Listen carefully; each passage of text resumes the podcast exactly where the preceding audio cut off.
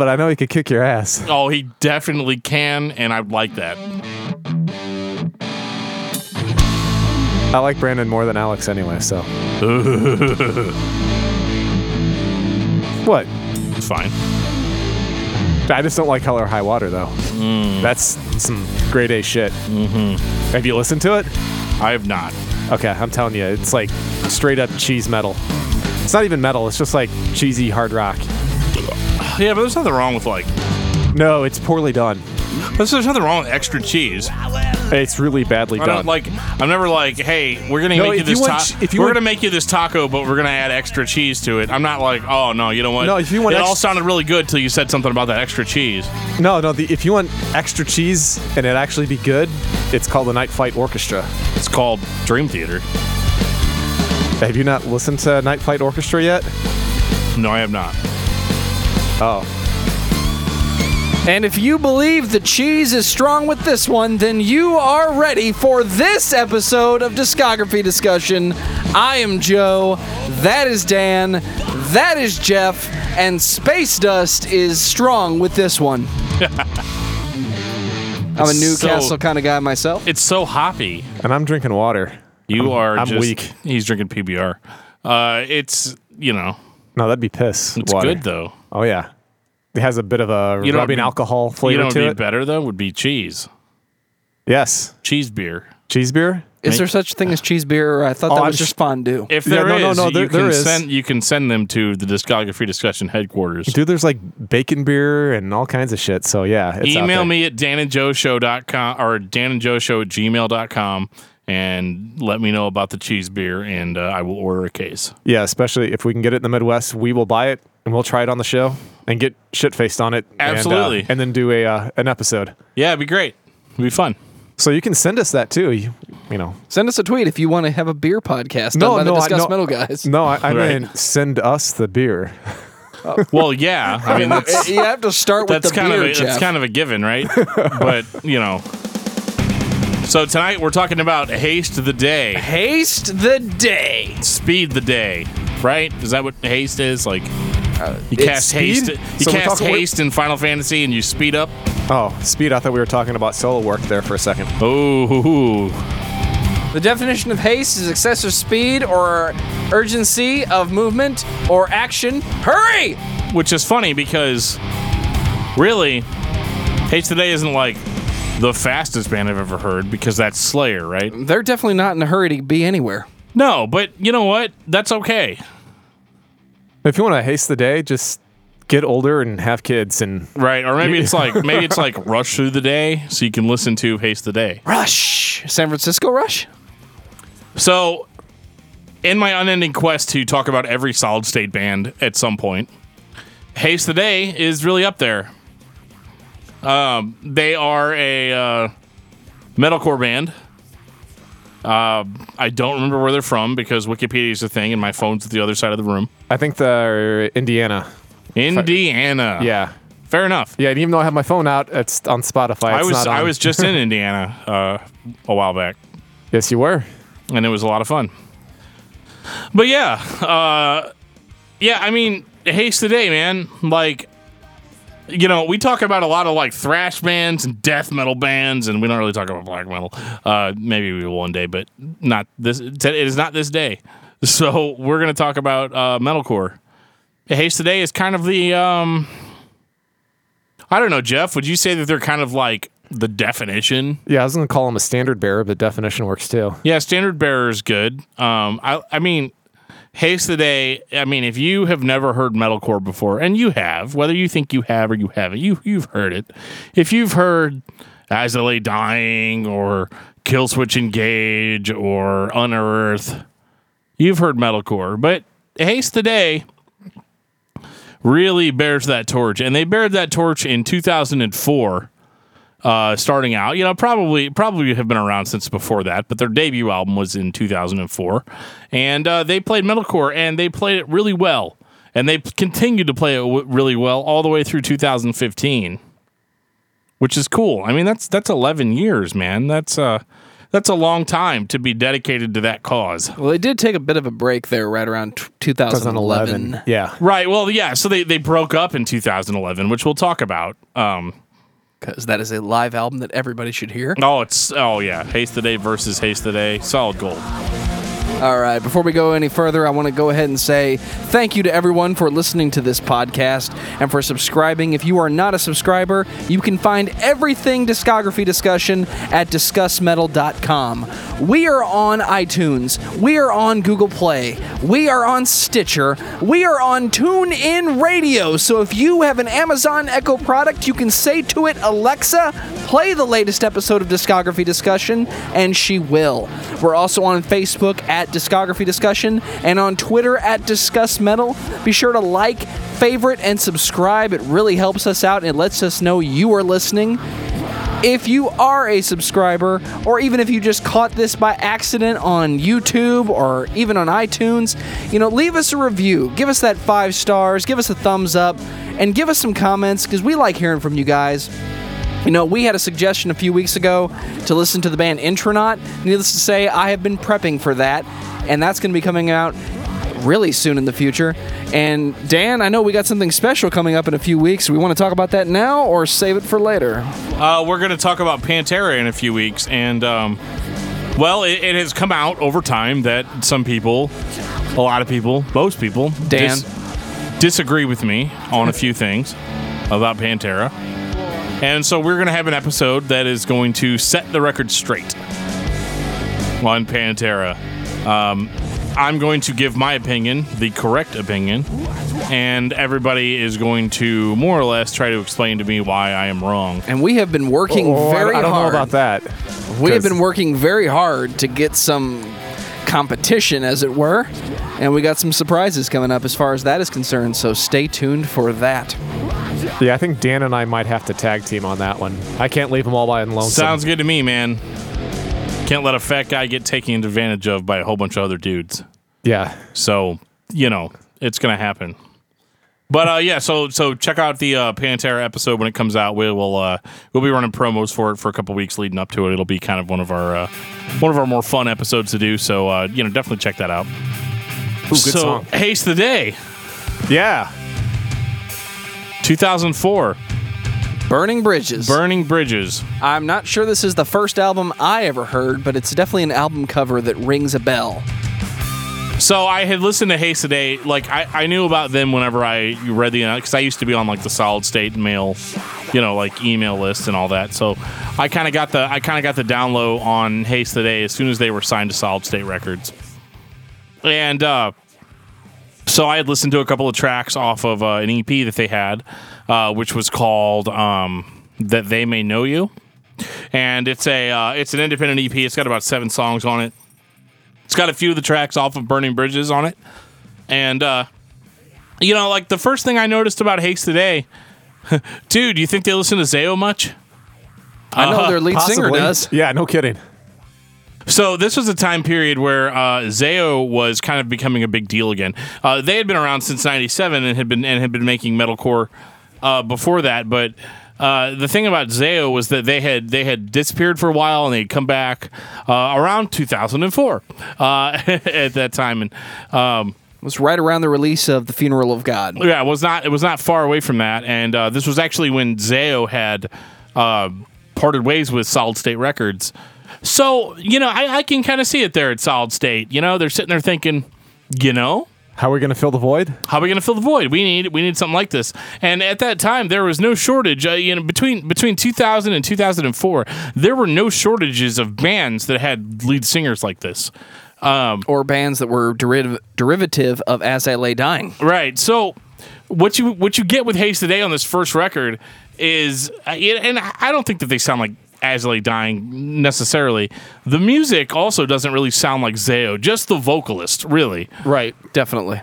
Um, this guy named Jimmy Ryan uh, sang for Haste the Day for uh, their first two albums, and he had a uh, he had that snarling, growling vocal that like almost in, in a lot of ways kind of kind of contrasted with the rest of the music which was uh, for for metalcore it was actually pretty uh, positive sounding it was very upbeat Yeah, I think that's why I um, liked them quite a bit. i even though I like metal, I like happy music too. Right, it, it was a breath of fresh air, Yeah, it really was. and uh, Yeah, the, the vocals, like you said, was real interesting contrast.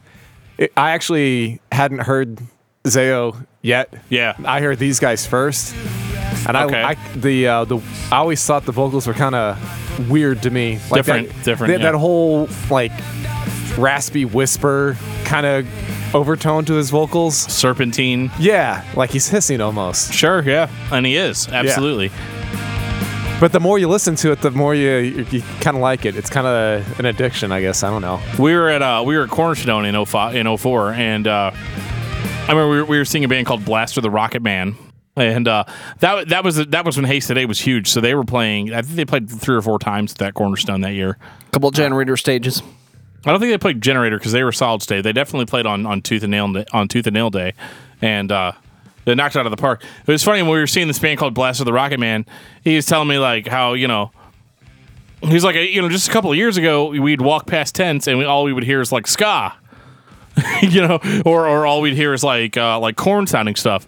What's wrong with ska? And he goes, he goes, but when I walk past tents now, all I walk past the tent and all I hear is coming out of all the tents because it's just because it's the strangest thing in the world. and like you know, it was, it was clearly talking about Haste the Day. You know, I think Zao played that year too. I remember remember getting my my ribs hurt pretty bad during that, and uh, you know, it, it was uh, it, it was it was like a big deal at the time, and and. Uh, Haste the Day, you know, really, uh, they carried that torch, I think, for Solid State as being like that that serpentine, growly, screamy band. And uh, but Haste the Day, their music was was a little bit more mainstream, I think, uh, as mainstream as this kind of music can be. Right.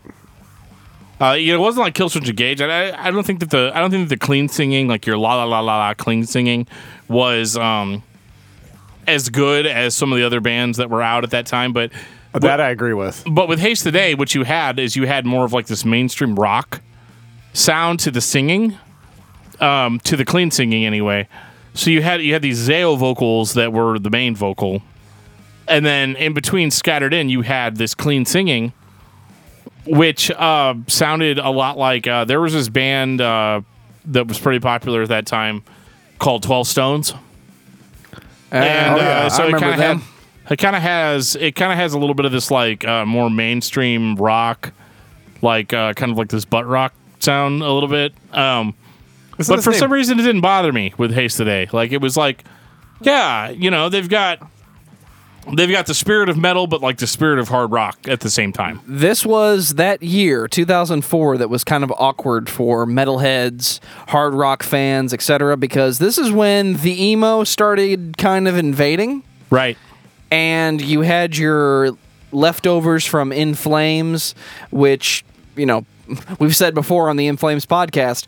You know, a lot of people were ripping off As I Lay Dying, who ripped off In Flames. Sure. So you kind of have this collage of styles and collage of influences that it was still I'm going to I'm going to use the word manly. It wasn't quite, you know, full on butt rock, but It wasn't whining. it was it was we're still we're still manly, if you know what I mean. Yeah. Uh, do you guys know what Twelve Stones is really famous for? What's that? Oh, that Evanescence song that, the, that the guy was McCoy. on. Yeah, sure, the lead sure. singer. Yeah, yeah. That's so. If anybody's wondered, where did I know the name Twelve Stones from? That's yeah. what it's from.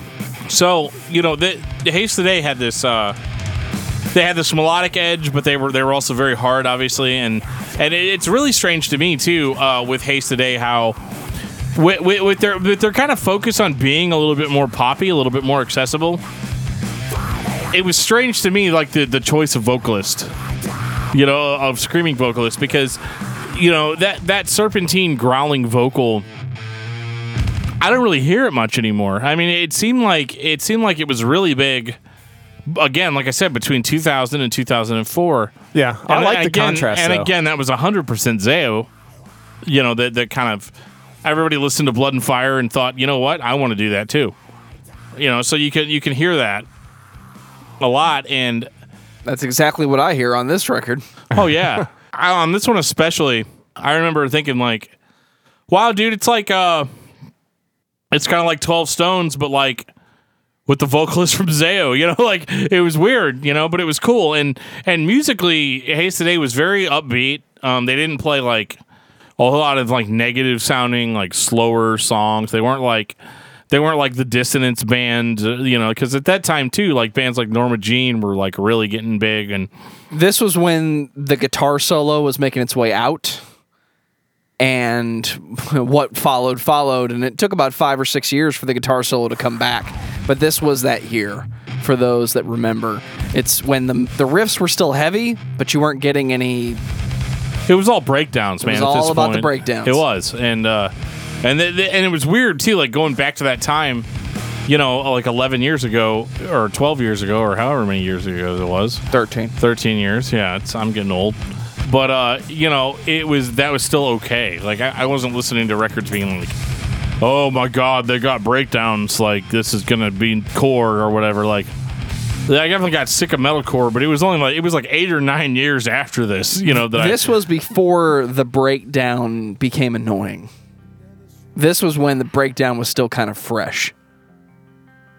Yeah, it was, and and the cool thing about Haste the Day was that like, you know, before this, I mean, you you didn't really have the singing, like the rock singing in there, and and it was it was before that. It was it was more focused on chaos and and, and kind of just the whole like, oh my god, look at how heavy we are, look at how you know extreme our stuff is, and so like Haste the Day kind of comes along with this with this more like it's gonna be positive, like you're gonna it's gonna be heavy, it's gonna be straightforward, but it's gonna be like you're gonna feel good about it after you're done listening to it, and and that was new. I mean, I think I think Demon Hunter had come out with their first album around this time, and it was kind of it was kind of the same kind of thing. Except Demon Hunter even sounded like way more negative than this. Like this, this was pure, I guess, so to speak. It was it was pure positivity, you know, and um, it's not something that we really get in metal very much. And so I think that's what made it unique is that like it's not that it's not that you that Haste the Day was unique musically on Burning Bridges. I heard a lot of different influences on this record. I mean, I remember uh, I remember being in the car with Buddy and we listened to he bought Burning Bridges and, and popped it in and we listened to it all the way through uh, while we were dropping people off uh, from school because for some reason Buddy drove like everybody home from school. Um, and so and he dropped me off last, you know, so I could listen to as much music as possible during that time. And uh, we listened to Burning Bridges, and I remember us thinking like, man, this is uh, you know, like I hear Zao in it, I hear.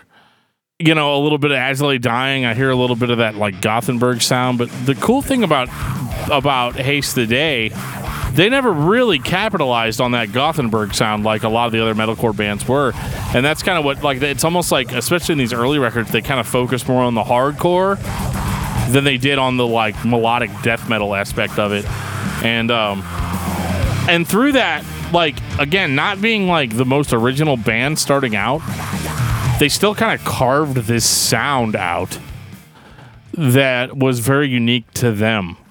And what was weird is because I can still hear it like their latest record, Coward, is like a combination of old Haste the Day and new Haste the Day. And there's there's a few song a couple of songs on the new record that are written and performed completely by the old lineup of Haste the Day. And it still sounds like it. I think the song Accept is the best one to, you know, like that classic Haste the Day" sound. Um, and so in that regard, they kind of were original in that they they put the puzzle pieces together in such a way that it reflected them, and not so much what it was influenced by. And that was really hard to do at this time because the market was so oversaturated with bands that all sounded like each other. Coward is definitely a spoiler in that one thing about Haste the Day that you will see that was very common amongst bands that were around in this era. The way they start and the way they finish, they don't sound the same. However, Haste the Day, for a very special reason, is kind of a different exception to the rule, if you know what I mean there, Dan. Yeah, they kind of they came back around. They did, and it was good. Like they never had like they never had that album. The one where you're listening to it and you're like, "What the hell were they thinking?" My example would be if Metallica from 1985 made a record with Metallica from 1995 and nobody complained. uh, Well, that's pretty much Coward, but we'll get to Coward a little bit later. Yeah, we'll talk about that towards the end, but Burning Bridges was a huge record for Haste the Day. Like, oh my god, like it was uh it was it cemented the band immediately in in the in the eyes of fans. And I, I saw them a couple of times uh, play that material, and uh, it was very energetic. Uh, Jimmy Ryan was a super energetic vocalist. He was a likable guy. Haste the Day was also really famous for at that time letting the audience sing along to everything. Um, there was a song called American Love off of uh, Burning Bridges that uh, at the very end has a like a really a really long kind of extended out melodic vocal section, and it was not unusual. I mean, every time I would go to see them, they would invite like half the fans up on the stage to sing that song with them, and uh, that was different. And I remember uh, screaming my lungs out uh, watching them play one night, and Jimmy Ryan kept put, kept pointing the vocal putting the vocal mic in my face, and I'd scream along with it, you know, as best I could. And then at the end of the show, he comes up that comes up to me and he's like, he's like, "Hey man, thanks a lot for helping me sing sing tonight. You know, it was awesome." And, and that, that was just like a really special moment, you know, between bands and you know, a band and, and fans. Yeah, that'll And, uh, definitely make it mem- memorable.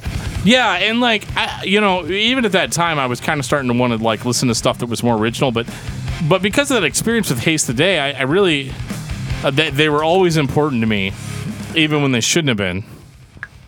Um, and that was uh, that was what kept me going throughout all that time because on paper it doesn't seem like the kind of band I would like, but they won me over, man and and that that's all you need to do is win somebody over. So obviously, Burning Bridges was a huge success. So they followed up with uh, an album called When Everything Falls, and this was kind of more of the same. I agree on that one. In a good way. Yeah, it's not like it's bad. It's just It's not bad. Uh, it's still definitely in my book the worst Haste the Day album, but not like in a it sucks kind of way. For But- those fans that exist that their expectation of the next album is going to be the previous album only taken a step further.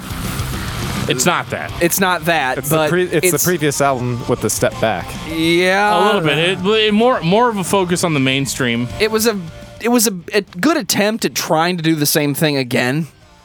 Like let's write more songs that sound the same to what we did before that everybody liked. Well, like we've said a lot of times, too, you have your whole life to write your first album. I believe have- that was your analysis many you have years a, ago. Yeah, you have a number of years to write that first record and to, and to write all the songs and, and create kind of the sound for yourself. And Album- then it's like, holy two, shit, you got this 10 was- months. Yeah, it's like, holy shit, this is great, but you have less than a year now to write another one. And we're going to bring some people in to help you. Right. So the production quality was upped a little bit. Uh, Yeah. One of my one of my complaints about Burning Bridges is the drums like do not exist on that record. You got them here. Yeah, you can hear everything now, crystal clear. And uh, there was a lot more singing on this, a lot more melodic singing than what we'd had on Burning Bridges. Um, but again, th- this wasn't really like a the band is compromising their sound. It's more like, okay, guys, what did people like about Burning Bridges? You know, they liked the singing. They liked, you know, they liked kind of the more solo-y. They got a little bit like the guitar work got a little bit more complicated on when everything falls, and um, it, it all sounds really good. The only real complaint I have with it is that it all kind of sounds the same. When Everything Falls is not a very dynamic record in the sense that, like, if you listen to a song individually off of it, you'll like it. But when you listen to the record as a whole, everything kind of blends together.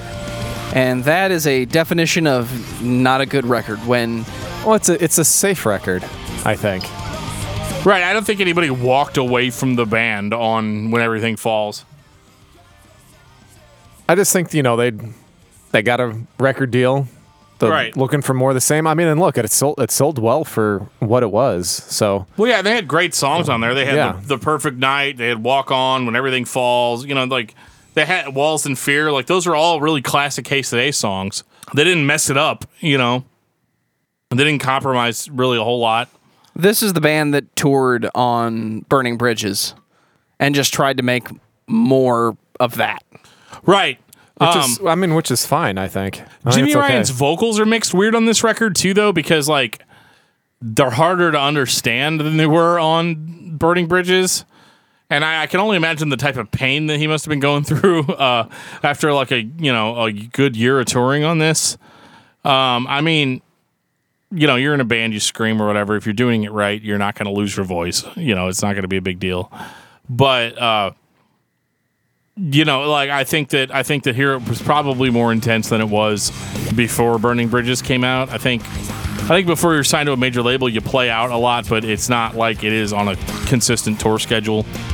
So you know you're pumping this shit out like every night, and uh, with that type of screaming, it's got to be pretty rough on the old vocal cords after a while. So I mean, I almost feel like the vocals on this are a little bit less focused than they were on Burning Bridges. But again, that, that could all that could all 100% be based on the recording, and it could all be based on just how they decided to mix it. You know, there's one black mark on this record And what is that?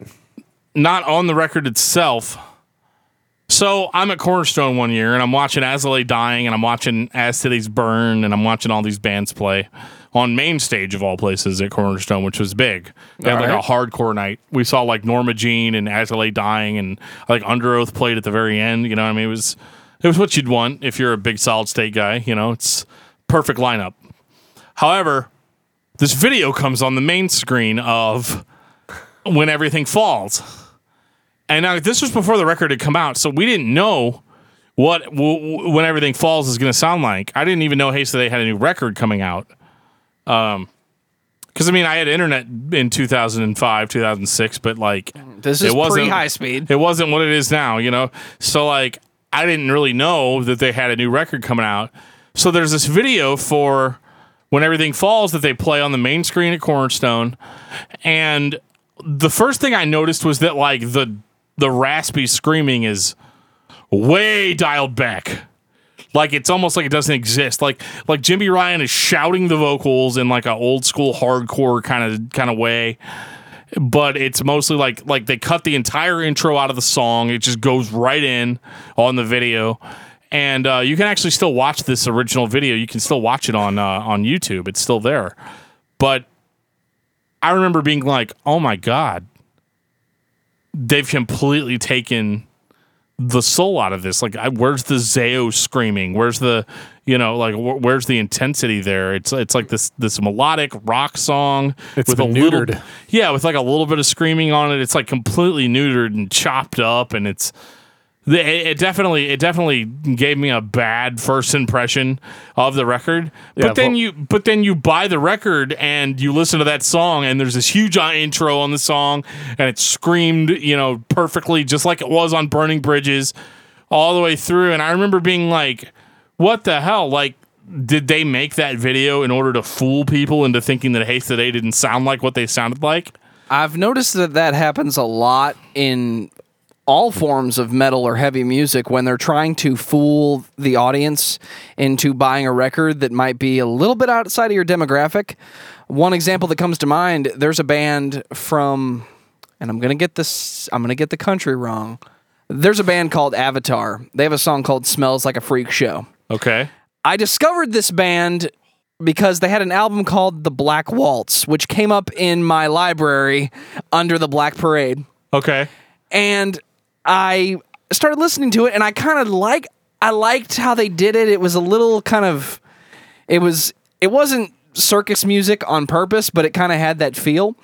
And the vocals were Right. kind of whispery, and then there was these singing parts, but it's that European metal singing where the, they clearly have an accent, but they're still going with it. And I thought this is kind of cool. So I start listening to it more and more. I'm like, I'm gonna look the album up. Pull the album up. Vocals are not the same and there's no single edit. There's nothing that you can find that's like, okay, where's that version of the song? I mean, it's literally the difference between growled and whispered. Right, and everybody's afraid to put that growl on there because everybody's gonna be like, "Oh God, I don't want to listen to that because that sounds like Satan or whatever." you know? And for you, I would say the example would be if they took insert Zao song and just made the vocals whispered instead of growled and said, "This is our lead single. We're making a we're making a video around this." right, luckily they never did that. Clearly not representing the band as a whole. No, well, that video for when everything falls looks so stupid because like What? Because he's screaming his heart out and you can barely fucking hear him. Well, not only that, but like they, like Jimmy Ryan standing there, like not doing anything for the majority of the video. So I don't know if this is like the band that did this or if it was the label. No, this has got to be an executive somewhere up high thinking this is a great idea and we're gonna sell some. Well, I mean, the band had to be on board at least a little bit for it though, because they Yeah, 'cause it's recorded in their a- contract. They recorded a different vocal track for the record, or for the song, Or you know, the engineer did an alternative mix. Yeah.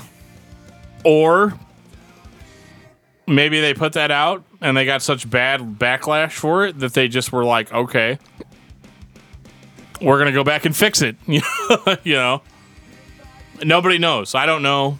Maybe maybe if we get somebody from Haste the Day on the show at some point in the future, they can they can enlighten us. But overall, the review of this album is it's more of the, same. Yep.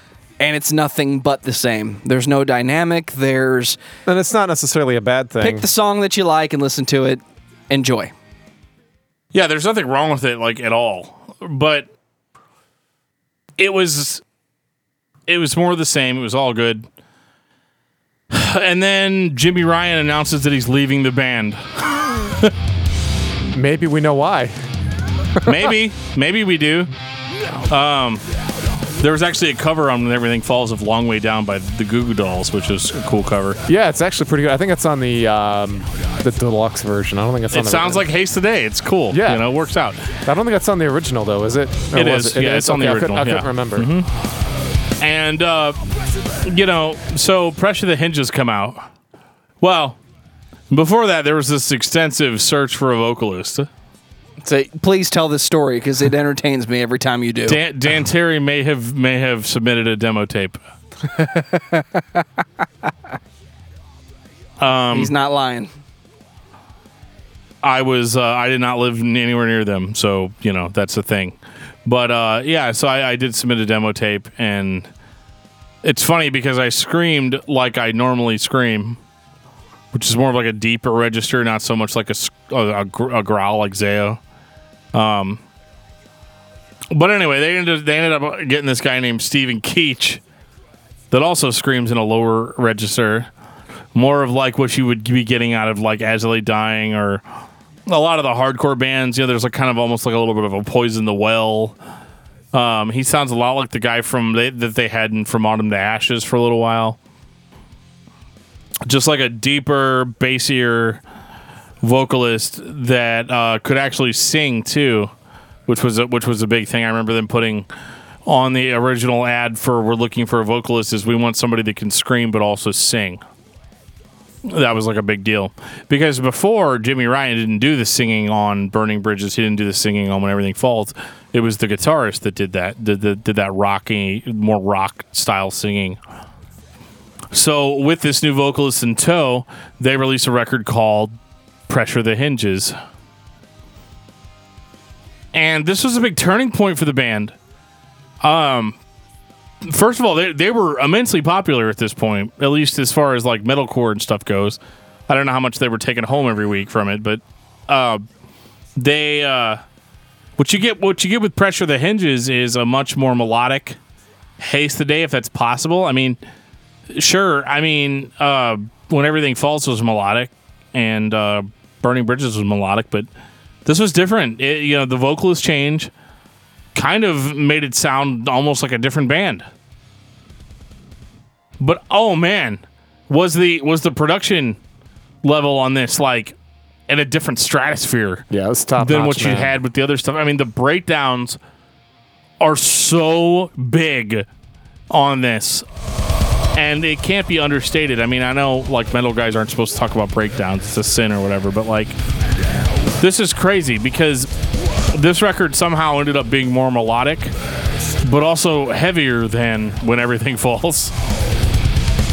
And I'm I, still to this day, I don't really know how they pulled it off, but the song "Pressure the Hinges" is just so good. And you now have you now have you know the singing that you'd heard on Haste the Day prior. It's like the only recognizable part of the band at this point.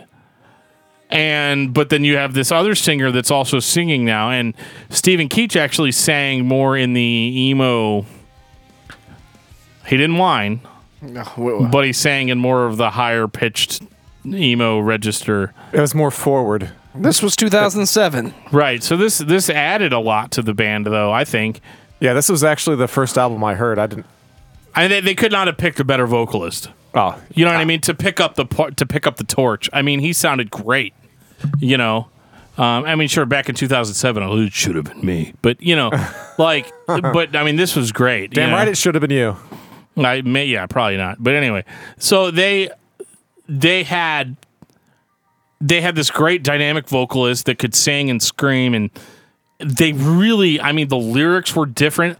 Like that was the big thing for me is that you know obviously Stephen Keach writes different types of lyrics than Jimmy Ryan wrote, and so I, I kind of got a more like with with Haste the Day prior, like I mean, Jimmy Ryan obviously wrote personal lyrics and they, they were great and they worked great with the songs.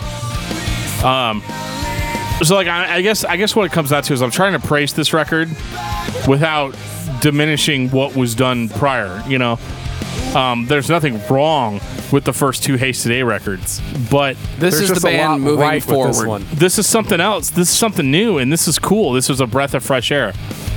Um, I like the screaming. I like the guttural. I mean, this dude gets in. He gets crazy guttural. I mean, I mean, he's just like he's in the pocket. He sounds awesome. And he really extends those breakdowns so well, but his voice also is dynamic, so it actually adds a lot more emotion to what's being sang. Because growling, screaming vocals, you know, in like the higher raspy register, don't always come across as emotional. They come across as metal. This was different. This was this was a more personal sounding record from Haste the Day. I got nothing bad to say about it. It was absolutely the change that they needed. I mean, if they had put out when everything falls part 2, I don't think we'd be talking about them. I don't think that they'd be notable like they are now. Well, we'd be talking about them, just they wouldn't be quite as high on the list. It would be much further down the road, I'd It- say. It'd be one of those like Dan wants to talk about him because the guy sounds like Zao, you know. But like, right. yeah, Yeah, because I know that if it, you, we would have done it just because of that. But right. That was my attraction yeah, originally. yep. So is this the definitive Haste of the Day record? I think it is. I mean, as far as as far as the way the band sounds now, I mean, Stephen Keach is, you know, again, like uh, we say this all the time, but you know, for being a new vocalist, he became the band. He became the driving force, in my opinion, because you get three or four albums down the road and everybody else is gone except him. But he keeps it all together. He keeps it all consistent. So don't answer this question yet if you can't. So why is When Everything Falls the worst? It's only the worst because the songs aren't as interesting. They're not dynamic. They're not dynamic. Whereas with everything, w- with uh, Pressure the Hinges, the songs stand apart from one another. Yeah, like my, my f- introduction to them was Stitches. Like that was the first time I ever heard them. Yeah. and I was I was really impressed because I was like, wow, this guy's got nice, good, clean singing, and man, can he can fucking growl too. I was like, man, this is guy's. He's got it all. He's got yeah, it. I, I was like, wow, this is what I what I like when I'm I'm looking for a band. I want somebody that has that kind of range. Uh, vo- vocals for me are, really really important. Not necessarily the the lyrics themselves, but like what Dan was talking about earlier, it's the the emotion, the feeling and the voice. And you should read the lyrics with it, man. It's really good. yeah, I mean the lyrics are good. I mean, and I know how uh, how important lyrics are for you, but trying to get the vibe off the guy who's singing or or gal if if it's a female or anybody in between, I don't care. But I'm just looking for that emotion. I'm looking for that feeling. Sure. And dude, he, he he's got it. And the harmonies are good too, you know, with, with the vocals. I, I like vocal harmonies in metal. I think it adds a really cool dynamic. And Yeah, it's he- something I always look for. He mixes really well with the previous clean singers in yeah, the band. And that was and- the other thing. I, I think you know that we're, we're talking about it. That was probably one of the things looking backwards that for me was kind of a, a challenge was you know the the clean singing just didn't cut it for me on the first two albums. Something was missing, and this Yeah, is, this was this what was was missing. missing, exactly. Stephen Keach was missing. You Yep. know, Exactly. and they knew it. They knew it. That's why they asked for a singer. They didn't want somebody that just screamed. They wanted somebody that could sing too. Yeah. And uh, that was I not think- I that think- was not me. You know. Well, uh, you know, in that in that instance, you know, sorry Dan, but I think they made a great choice. Even though I said you should be on. Dude, they, they made the best choice. Yeah. Absolutely. There's nothing. There's nothing. Yeah, I'm not. That, yeah, that- this is a this really is a great album. me sending a demo tape is just an, a funny tidbit. It's not like anything. In, you know, they got they gonna- got hundreds of demo tapes. They're not even going to Yeah. remember that. You know, And of course, But- we're gonna back you because you're our bud. So I mean, sure. Why not? Absolutely. Why not? But yeah, like it's uh, it's just an interesting tidbit. But they they could not have done a better job than they did here, and it was weird too because like I loved the Zao singing so much on the first two records, but they did such a good job of keeping me on board as a fan. Because I mean, you could say that this is more mainstream. Well, that's like what we talked. We've, I mean, we've kind of beat it to death. But when you're gonna make a change, you damn well better be a good change, and you better damn well be sure that it's you know you're doing doing it right, You're doing the old sound justice, but you're moving forward. right, and that's. I think that's what gets people on board, and that's what keeps people in the long run. I mean, you can't. I mean, I guess to a certain extent, I know the metal community they always want to a certain extent more of the same, but if you can give them more of the same with the twists, and then then you're gonna get them hooked. Well, and do you think that like maybe it was also the change in that like the guttural screaming, the lower register stuff is a little bit more accepted in hardcore and in metal than the raspy scream. Yeah, I think so. I I, I, I really- think I think there were people that probably didn't like Haste the Day originally just because of that. I would say, from a popularity standpoint, the raspy scream will never be popular. It's never going to be like sold out stadiums kind of popular and It's not. but this can be. You know, and it's not like it's not like you know, As I Lay Dying didn't rasp. You know, I mean, if you look at As I Lay Dying's first record, uh, between the uh, what is beneath the encasing of ashes, it it it sounds like a straight Zao ripoff. It sounds just like Zao. Or um, what is it? Killswitch Engage. Kill switch Engage, they do the higher screams, the rasps, and all that. But they did it. But they they coupled it with like beautiful melodic singing, and um, and Haste the Day tried to do that as well. I don't know if I would describe their melodic singing as beautiful necessarily, but it got the job done, and I think it kept people interested in the band that maybe weren't on board with the with the with the raspy screams. But I think this was such a good choice for them creatively because people are more willing to accept a guy that screams, not a guy that growls like an animal. Absolutely. And so again, this was this was it. This was the perfect combination of that. And then uh, they, you know, whenever they put out Dreamer a few years later, shit, man, they do it again. I was a really big fan of Dreamer from the very first three seconds of it that I heard. I was about to tell you that, that way to review the album in one sentence. Yeah, because I I read a lot of negative reviews on Dreamer. People thought that it wasn't as good as Pressure the Hinges, and they're right. It's not as good of a record as Pressure the Hinges was, but you know, Keach does a lot more singing on on Pressure the Hinges. The other guys are still there, but but like it's on Pressure the Hinges, it's all Keach. You know, like he he really he really takes takes it by the balls on this one. And um, the first song that's on the record, uh, "68," is just like such a good, you know, like I mean, because I was worried when I was reading the reviews, they're like it's more melodic and it's more mainstream sounding, and it's it's like another when everything falls, and it's not as inspired sounding, and blah blah blah blah. Till you hear that fir- the first few seconds of that song, I am the one you will call the destroyer. You know, it's just like so fucking hard, man. It, like they're pissed off sounding. Like I mean, the the pressure of the hinges sounded angry too, but like this is like pissed off. Like they're they're mad about something. There, there's like, you know, like a, a reviewer described uh, Haste the Day as vanilla ice cream. You know, and this is like vanilla ice cream with like fucking chocolate chunks in it. You know, like they're they're pissed about something, and it all it all it all goes down really smooth, and it sounds good. Mainstream, yes. This is when Killswitch Engage was mainstream. This is when everybody was ripping off As I Lay Dying. Right, and this is I mean And Haste the Day just kind of drove up next to him like, guys, we've been doing this the whole time. Where you been?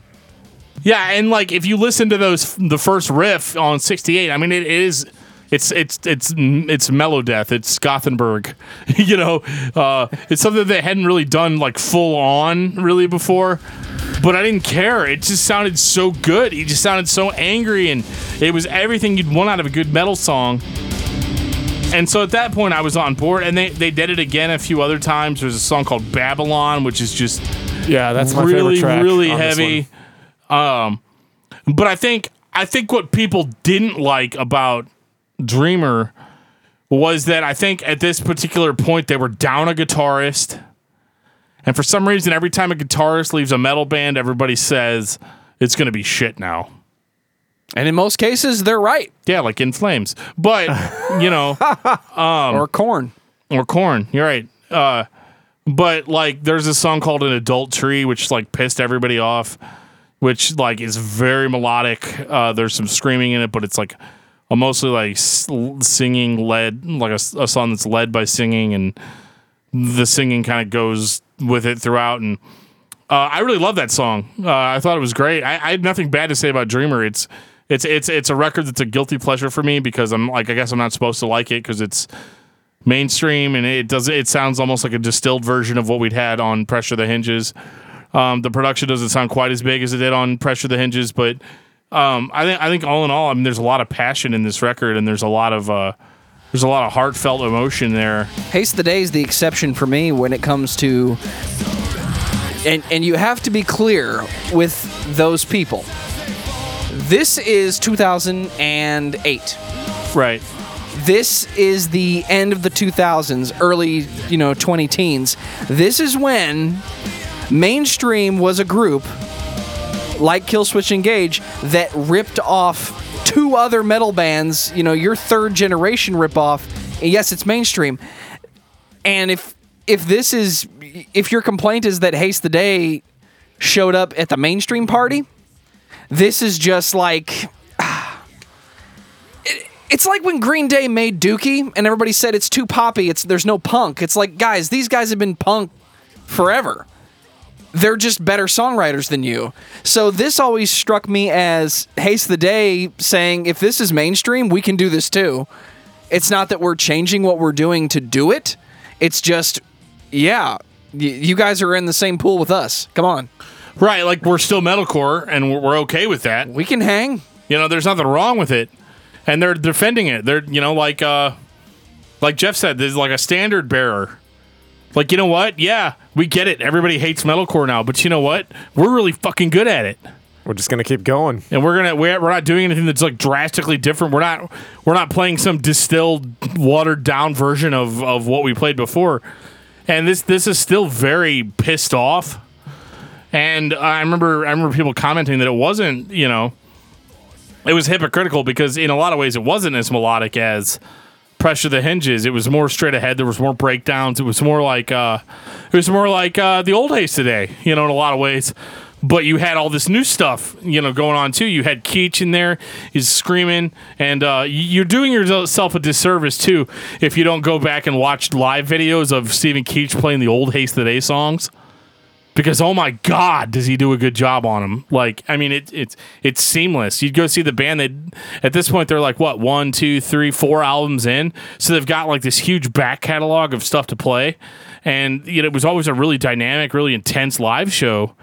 And uh, and he could pull it all off. He could pull everything off. He could pull off everything off the first two records. He could pull off everything on the new stuff obviously. Um, the songs were really um, they, they stood out from one another, and uh, they to me to me they had not committed any sins. This was uh, this was exactly. I mean, like, okay, this is exactly what I expected out of the band, I guess. And a lot of people say that's a bad thing, like they're not moving forward necessarily. But there's also this th- this double edged sword metal that like you do something different, everybody fucking hates you but you do the same thing over and over again and everybody fucking hates you. So it's like, you know, why not just play on our strengths, keep the people that were interested before still interested, and just go with that. There, there's no shame in that because again, I like to make money. Yeah, like I said, it's it. You find the formula, and you want more of the same, but with a twist. I mean, that's really Yeah, what I mean, if I- if They, we- they, they don't want it to change too much, Right. but it's got to change enough to keep their interest. But you still got to stay enough in your roots that you know it doesn't sound completely different. Yeah, and there's nothing on Dreamer that I'm like, oh my god, this is just I can't believe they would do this to me. Because again, it's all personal, right? It's something they're doing to me. But uh, you know, uh, that's that's Dreamer is just another good Haste the Day record. It's the only neg- negative thing that I could say about it is, Is that, that it's, it's another yeah, it's another good Haste the Day record, and I I don't have too much. I mean, there there's people that still say that it sucks or whatever, but those people, you know, they can, you know, whatever. Like they can go back and listen to, you know, go back and listen to, you know, when everything falls. Like if that's their if that's their jam. Are you ready for the Wolf King? Oh, I am so ready for the Wolf King. So, but there's there's an interesting story about about Haste the Day. So, like by the time we get to Wolf King, Attack of the Wolf King, 2010. right? So by the time we get to Attack of the Wolf King, everyone's gone, except except for Keach. He's still Yeah. fucking, you know. All right, we're gonna keep this going as long as my voice is on. It's still Haste the Day, baby. So, uh, you know, he goes for it, gets a whole bunch of new guys in. So this is one of those unique situations where you've got the old Haste the Day and the new Haste the Day. And they're two completely separate entities at this point. Officially. Right. So somebody gets it in their head. You know what would be really cool? If we played a concert together with the old band and the new band. And they did it. And they called it Haste the Day versus Haste the Day. This was in 2011. This was the CD release party for Attack of the Wolf King. Okay? And they did it, man. They like they'd get up there and uh. they'd play the new songs. And then at some point they'd all disappear. And the old band would come up and pick up the guitars and get behind the drum set, and they'd play the old Haste the Day songs, uh, which culminated at the very end with the song "When Everything Falls," where it was everybody up on stage playing at the same time. And this is unique just in the sense that most bands can't swallow their own pride enough to do something like this. This is this is completely unique as far as I know. If another band has done it, great, but this was the first time I ever heard anything like this. You know, Stephen Keach is up on stage and he's like, "Thanks for coming and seeing us. We're Haste the Day, but you guys know what's coming. Do you guys want to hear Jimmy scream some songs tonight?" And everyone's like, "Yeah, yeah, yeah." He's like, "Good, me too." And so they all go out, you know, and uh, and you don't see that. Like, I mean, usually when bands have member changes, it's due to deep personal stress or deep personal hatred that they have for each other. Haste the Day, you know, whether that stuff existed or not, I'm not aware of if it did or didn't, but they were able to somehow pull it all together and just do this amazing concert concert that was a that was a love letter to the fans. And everybody loved it and it's it's great you know hearing all these new songs being played from previous records and some off of uh, off of Wolf King. But the I mean the best part of it was that they would get you know all of a sudden they're like all right guys we're gonna do Blue 42 off of uh, off of uh, Burning Bridges. And Jimmy gets up there and starts singing and he's like making fun of the fact that he's fat now and you know like all this which I can relate to in a big way but uh, you know he uh, Pun intended. but he sounds great. He sounds just like he did on the old stuff, and uh, and I I got a really good positive vibe off of it. But, but let's ignore all that shit for a minute. Um, and we're gonna go back to Wolf King. Man, did I love this album. I did. It was different. Yeah, I bet it was different, different done right, man. The clean vocals, the the notes that are being hit. Yeah, and this Damn. is all Keach. Damn, that's all I can say. This is all Keach. We we I- we've we've I- seen I- him grow now from Yeah, I- Pressure the Hinges till yeah, now. like I, I loved Pressure the Hinges. That's that's that's my favorite album. But he grew as a vocalist on this. Holy shit, the notes that he's hitting, I did not realize the dude could right. hit some of the stuff that he was hitting. I was like, my god, that's I mean like I could sing along for the most part with the other stuff, but No, I, I just I gotta enjoy this because there's there's no way I can sing this stuff. It's just that he's way too high in the register for me. Well, it's and insane. I, and I feel like there was a lot of more focus on this of just making a great record, more so than there was like we got to keep the haste the day machine rolling. You know, Right. like we got to keep everybody on board. And I mean, obviously, if you like the band, you're gonna be on board with this anyway. The songs are still heavy. This record is much more melodic, I think, than Dreamer was.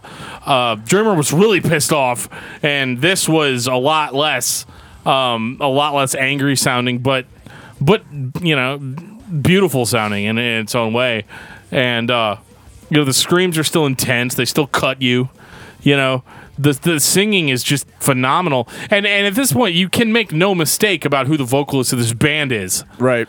you know if you're that guy that's like oh it just all went to shit after Jimmy Ryan left dude that's that I guess that's fine or whatever but like you know, he he commented. That, I was reading an interview with, with Stephen Keach on uh, on Indie Vision Music, and he was saying how like everybody still calls him the new vocalist, and he's like, dude, I've been in the band for over ten years at this point, and he's been on he's been on more records than Jimmy Ryan has been on. You know, so like, it- All right, all right, Dan.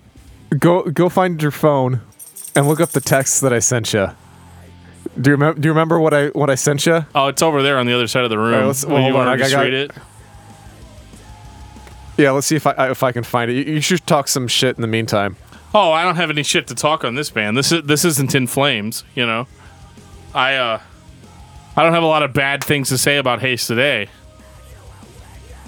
You can, I mean, you can criticize them, I guess, for being mainstream or whatever, but like, I think that's pretty petty to, to insult a band for what they are, and what, when for most part for what they have always been. You know, they're a good uh, introduction to metalcore if you're not into that style. You know, I don't know, man. It's just uh, I don't know. I can't find it. But anyway, all I said was is that uh, I like the new singer better. I I said something like that to you. Right, and I think I told you you were a piece of shit or something. You know? Yeah, I mean, but he's. I mean, he's right. I, everybody just views him as the the new singer, and it doesn't mean that like he's new, new. He's just newer than Jimmy, and and that's all that.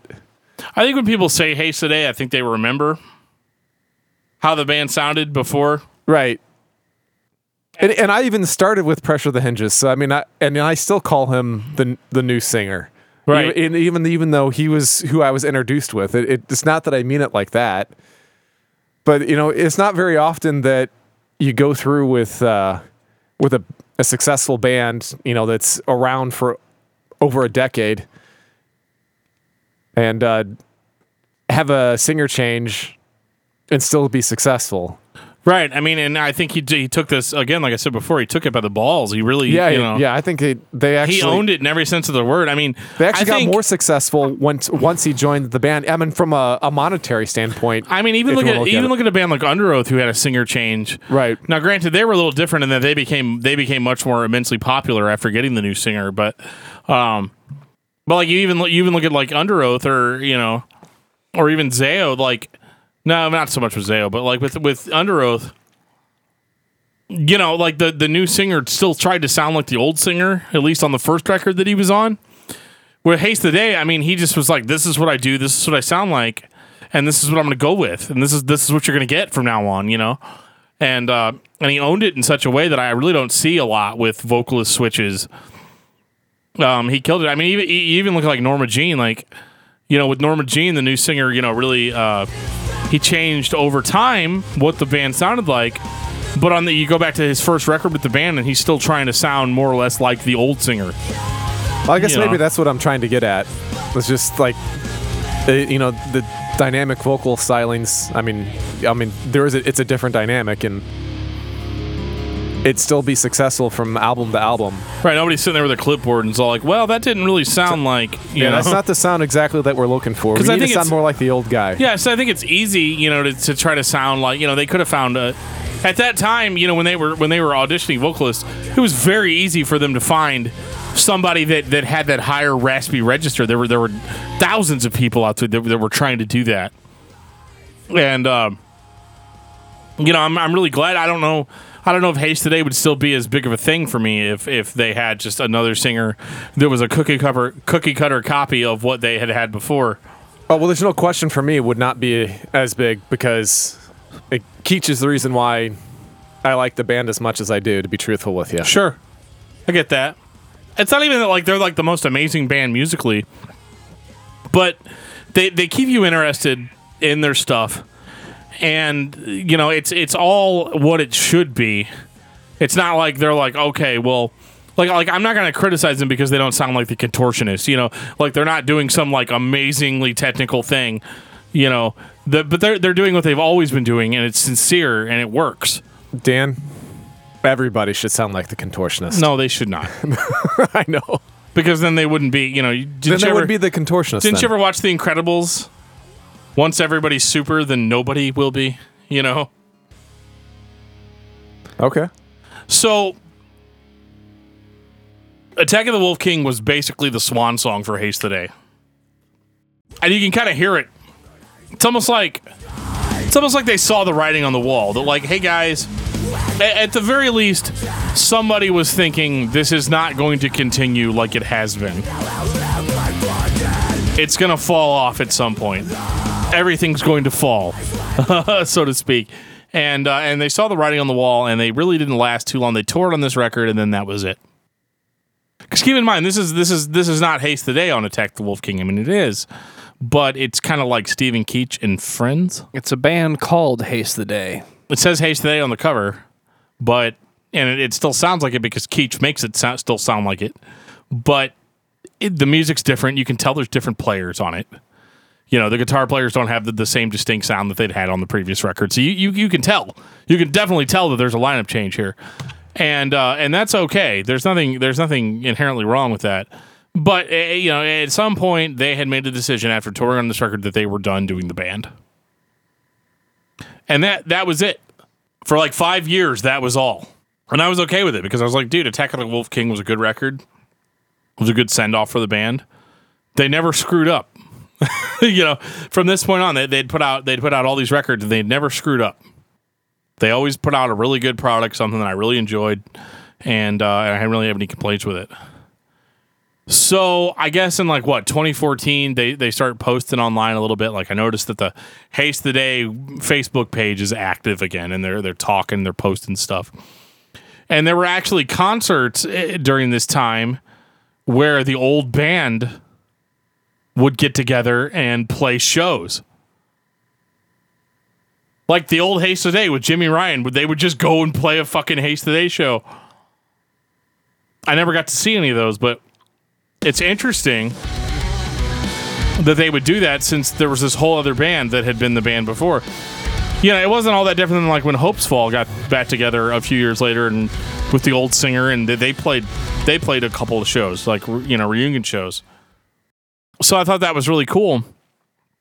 Then there's this idea that starts kind of coming up on the Facebook of like we're thinking about doing another record. It's not going to be like it was before. We're not going to be touring relentlessly on it or anything. But we're going to put out a record. But we're going to get everybody for it. And we mean everybody. We mean everybody. Everybody that's been a part of Haste the Day up to this point that wants to do it is going to be on this record. So when this thing dropped, I actually have this on vinyl. Thank you for thank you Brian Colson for gifting that to me as a birthday present. Thanks for forgetting it at my house. Coward is Coward is phenomenal. It's really, really good. I'm not going to say it takes away from what the band had done before. It's actually like purely looking at it from a pure perspective. I would actually even say it's a little disjointed. It's it's not it's not necessarily a collective flowing project, you know. And there's a reason for that. It's because it's literally a love letter to the fans of the band. Because But for- that's what makes it good. Right, because for the very first time ever, dude, there's songs on here that have Stephen Keach and Jimmy Ryan on them. This is what happens when Haste the Day versus Haste the Day goes over so well that they all just start writing music together.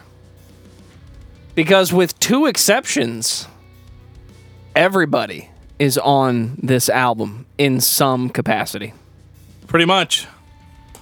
They are the band. I mean, and it's it's great because you have a little bit of that Wolf King sound. A little bit of that burning bridges sound, a little bit of that everything falls sound, a little bit of everything. You everything's on this record. Everybody always says like, "Oh, the band's latest album's a combination of everything they've done before," but in this case, it was true. You know, there are songs. Um, there's a song on this record that sounds just like "When Everything Falls" era haste the day. Who would have ever thought that they were going to ever have that again? Sure, it's only one song, but At least we got it. at least we got it. We have it. It's the song "Accept," Joe. If you if you have that pulled up, it sounds like classic era haste the day, like one hundred percent. You can tell it's the old band playing with Jimmy Ryan screaming on it, and I'm not upset. I'm not disappointed because you know we talked a lot about how great Stephen Keach was and how he redefined the band and all this, but there's something nostalgic about. Oh my God, this is this is what could have been had all that had the vocalist change not happened. Yeah, it would have been more of the same, but who cares? You know, like this is cool because it wasn't. We still got three albums of new and interesting and, and cool and different. You know, so hearing this again this many years later is is, is really cool. Yeah, nostalgia is not necessarily a bad thing. It's not. It's not at all. And, And what's great about this album, I think, um, you know, you know, you know, you said it's disjointed, but it makes you like go, yeah, I remember that album. I'm gonna go back and and listen to it. absolutely, And and I think that's what's great is you can go back and and, and listen to to what you listened to before. But you, sometimes whenever you're, you you you get a band, you know, and it, we've talked about it before. You know, they start going downhill as time goes on. sure. You know, the great thing with this is is the whole, like you said, the love letter. And, and the fact that you can go back and listen to what your favorite era of Haste the Day was Right. because you can find it on this, and then it reminds you of it, and you go back to it, and it's you know I, I can't really think of any other you know album that does that that's not a greatest hits you know collaboration you know kind of thing. Right.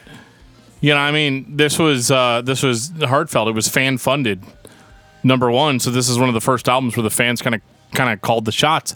They tempted us. They said, "Hey, you want to hear Jimmy Ryan and Stephen Keach go back and forth?" Hell yeah, I Well, do. hell yeah, I want to hear that. You know, like, why wouldn't I? If I'm a fan of the band, I mean, what the hell kind of rock could you be living in being like, this one's the best or this one's the best? Dude, why not have both? This is great. The singing's back. You know, um, Keach is still still does an amazing performance. I would say I would say the majority of the vocals on this record are per- still performed by Keach, um, which is as it should be. Yes. Really, you know, He, because he he is still he is still the better vocalist.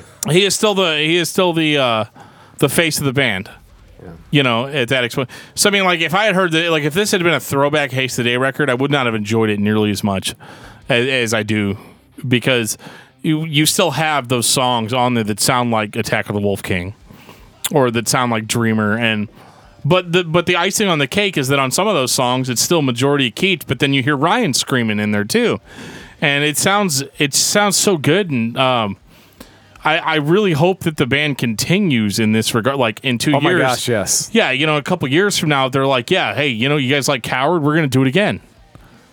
You know, I could, I could, I could live on a drip feed of this forever. You know, Yeah, as long as they want to do it. Do you have a favorite song on this? I mean, considering how much they jump around.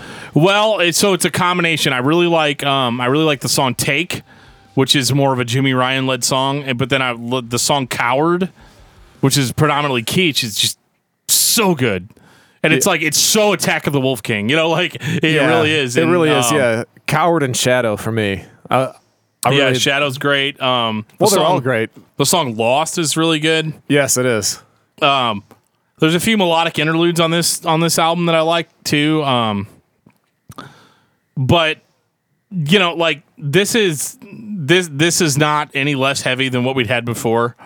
This is um again, man, it's a love letter. It's it's everything you like about Haste the Day on one record. Like literally, that's what it is. But it's new songs. I think I think it's I think it's pretty cool. Like we talked about before, that they're humble enough to allow this to happen. Right. you I mean, you- nobody you- would nobody would blame Keach for being like, no, I'm the singer of Haste the Day. I'm singing this. Yeah, you, can't have you know a massive ego and put this album out. You got to be pretty down to earth and pretty comfortable in your own skin to allow this to happen. Which Right. is great. I mean, and you know, Ryan had such a cult fol- following anyway.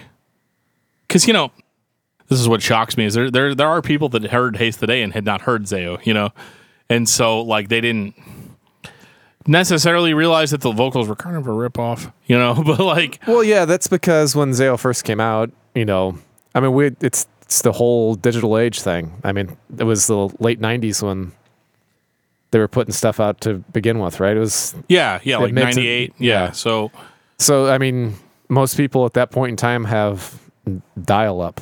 If, if you kiddos don't know Sure. what that is, sure, yeah. So I mean, it's not you know you may not necessarily see it as a ripoff, right? you know. I Because you definitely, but that didn't yeah. take away from it because I That's like because you were already exposed to it. You you knew you knew what you were looking for. You know, Right. a- and there's and it's it's much easier to know what you're looking for in you know today's world just because you know everybody's connected and it wasn't like that in you know the the, the end of the 90s was really the the end of the um you know the pockets you know of, of everybody having their own thing it wasn't until uh, you know high speed internet really you know took over the world that every you know everybody came connected that everybody was familiar with everything. yeah. exactly Yeah, so I mean, you know, I really, uh, I think on on Coward, I think it's eh, they nailed it.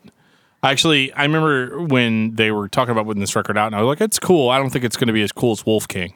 That's what I kept saying. You know, that it's it's going to be good, but it's not going to be great. And it's completely wrong. It was great, and it it, it, it competes with that album for me because I, I still love Wolf King because, you know, in a, in a purely traditional sense, Wolf King was still the last Haste of the Day record. Right. So you know, you put something out like Coward, and it's like it is, it is still a Haste the Day record. It's still a new Haste the Day record, but it uh, it's not that like primal like putting out a new thing, you know, based on what like like this like Coward. They have two different approaches. Whereas like Wolf King was more like this is where we're at now. This is where this is where we've pushed the sound to. And Coward is more like we're banking on the success that we'd had before and uh, I, you know, I, I can't fault it for that at all. And I wanted to, I wanted to talk shit on it. I wanted to say that it's not, you know, it doesn't really capture or whatever, but it like it absolutely does in in every regard. And uh, I know the last couple of podcasts we've done have been like extremely positive, but like it's hard sometimes talking about your favorite bands and really finding anything negative to say. This is one of those examples where there really isn't anything negative to say, really. Right. I mean, you can have minor gripes on certain albums. Like you can say, well, I didn't like uh, Attack of the Wolf King because it wasn't as heavy as Dreamer. Or I didn't like Dreamer because it sounded too commercialized. Or I didn't like Pressure the Hinges because the vocalist was different. Or, or whatever. You, you can you can make little arguments like that, but I don't think they really hold any weight. I think I think if you if you're if you're like us and you kind of like metal collectively, I don't think it's really, uh, you know, any of those are like really downsides. I mean, I, I've definitely fallen into the trap before of being like, well, I loved the songs on Dreamer, but I don't love the songs on Attack of the Wolf King as much.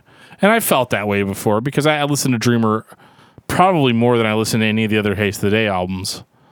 And so it was, you know, and it was really just so like I had no money and I couldn't buy any records. And so that was the one that just kind of stayed in my car, you know, for a long time. And so I knew those songs inside and out. So uh, there, there's a little bit of fear going into any new record of like, what if I don't like the songs on this as much as I like the songs on the previous record? So, like, I mean, throughout their career, I had little gripes like that.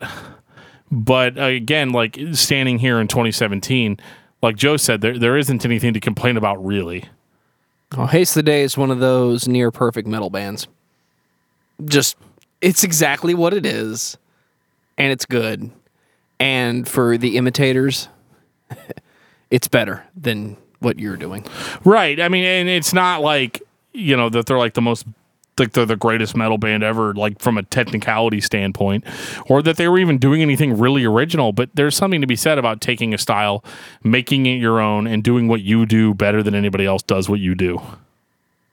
Yeah, and I guess that's you know what makes Keach so impressive is even after massive lineup changes, still good. And, and I guess that I don't know if it's him or I don't know if it's somebody at the record label or their manager that's going through and tr- and finding replacement. right. know. What's the quality control on this? Yeah, absolutely. So whoever was in charge of that, I, I think also should be given some kudos because He's doing a better job than he d- than managers of really big bands do. yes, I think the message that Dan wants to send in this instance is if a band like Haste the Day can swallow their pride and have this big, amazing, super awesome live performance featuring the old band and the new band, we really want to see Zao do it too. Be, it'd be interesting. I'm not that worried about it, but But if it know. did happen, just I'm, just saying. I'm comfortable with Zao being what Zao is. Um, but yeah, so I don't know. Uh, I think Haste the Day is just uh, it's good, man. I really don't have to say. It's like vanilla ice cream, like that one reviewer once said all those years ago. That it's like vanilla ice cream. You know, it's not that it's like reinventing the wheel or anything, but it feels good when you eat it and it goes down nicely. You have That's my final, final thought. You have final thoughts, Jeff? uh, n- not really. Uh, I think we've kind of covered everything that I that I had to say uh, about it. I, I just think the like we said, they're consummate pros. Uh, they don't have huge egos, and uh, they're able to work together, and I think that's pretty cool. I, I I think that's what's that makes you know them unique is being able to you know come out with Coward the way that they did. I think that's just so cool, and I, and I wish that that other people will look at them and and do what they've done, uh, just like how people have you know I don't know. Everybody's you know everybody's always pulling from somebody else's you know ideas you know and trying to make them their own. So somebody you know there's some other bands out there that have split up you know and gone in a million different directions and they come back together do something like this. I think it'd be cool. I think it'd be a neat trend. That's about it. What's your album of the week, Jeff? Oh gosh, uh, it's the new one uh, from um, Bjorn Speed Strid's uh, side band from Soilwork. Uh, it's called uh, Night Flight Orchestra. It's uh, total cheese, and I love fucking cheese. So if you like it, check it out. Dan? Uh, well, because I've been listening to a lot of Haste the Day, I uh, kind of stumbled on this record that I that I'd had for years, and I, I really liked. Uh, it's uh, it's got Jimmy Ryan on it, and it's uh, it's called Trenches, and uh, it's like a like a post rock. Like if you remember the band ISIS, uh, it's kind of like that, and um, it's just kind of a shame because this day and age I can't wear my ISIS t-shirts anymore uh, because people kind of get the wrong impression. But Yeah. uh, you know.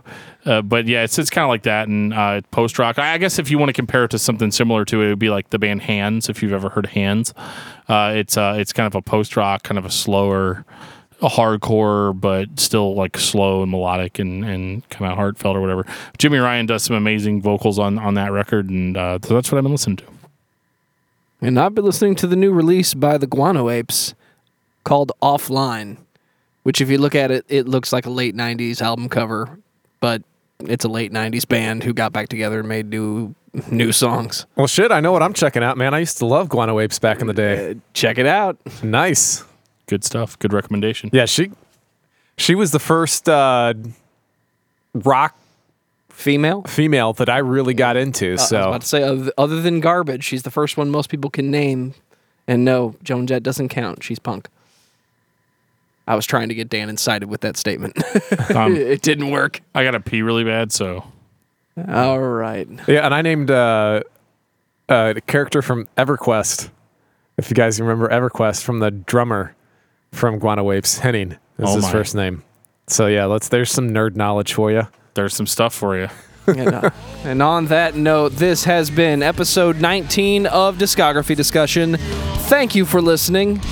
You can like us on Facebook or follow us on Twitter at Discuss Metal. Subscribe to our podcast everywhere you listen to podcasts, including Google Play, iTunes, and Stitcher. Visit discussmetal.com for all things discography discussion. And please send questions and comments to Dan and Joe Show at gmail.com. If you are not a patron, you can become one at patreon.com forward slash discuss metal. We have some sweet perks and it helps us out. And we appreciate you guys for listening. Again, thank you for listening. We will see you next week.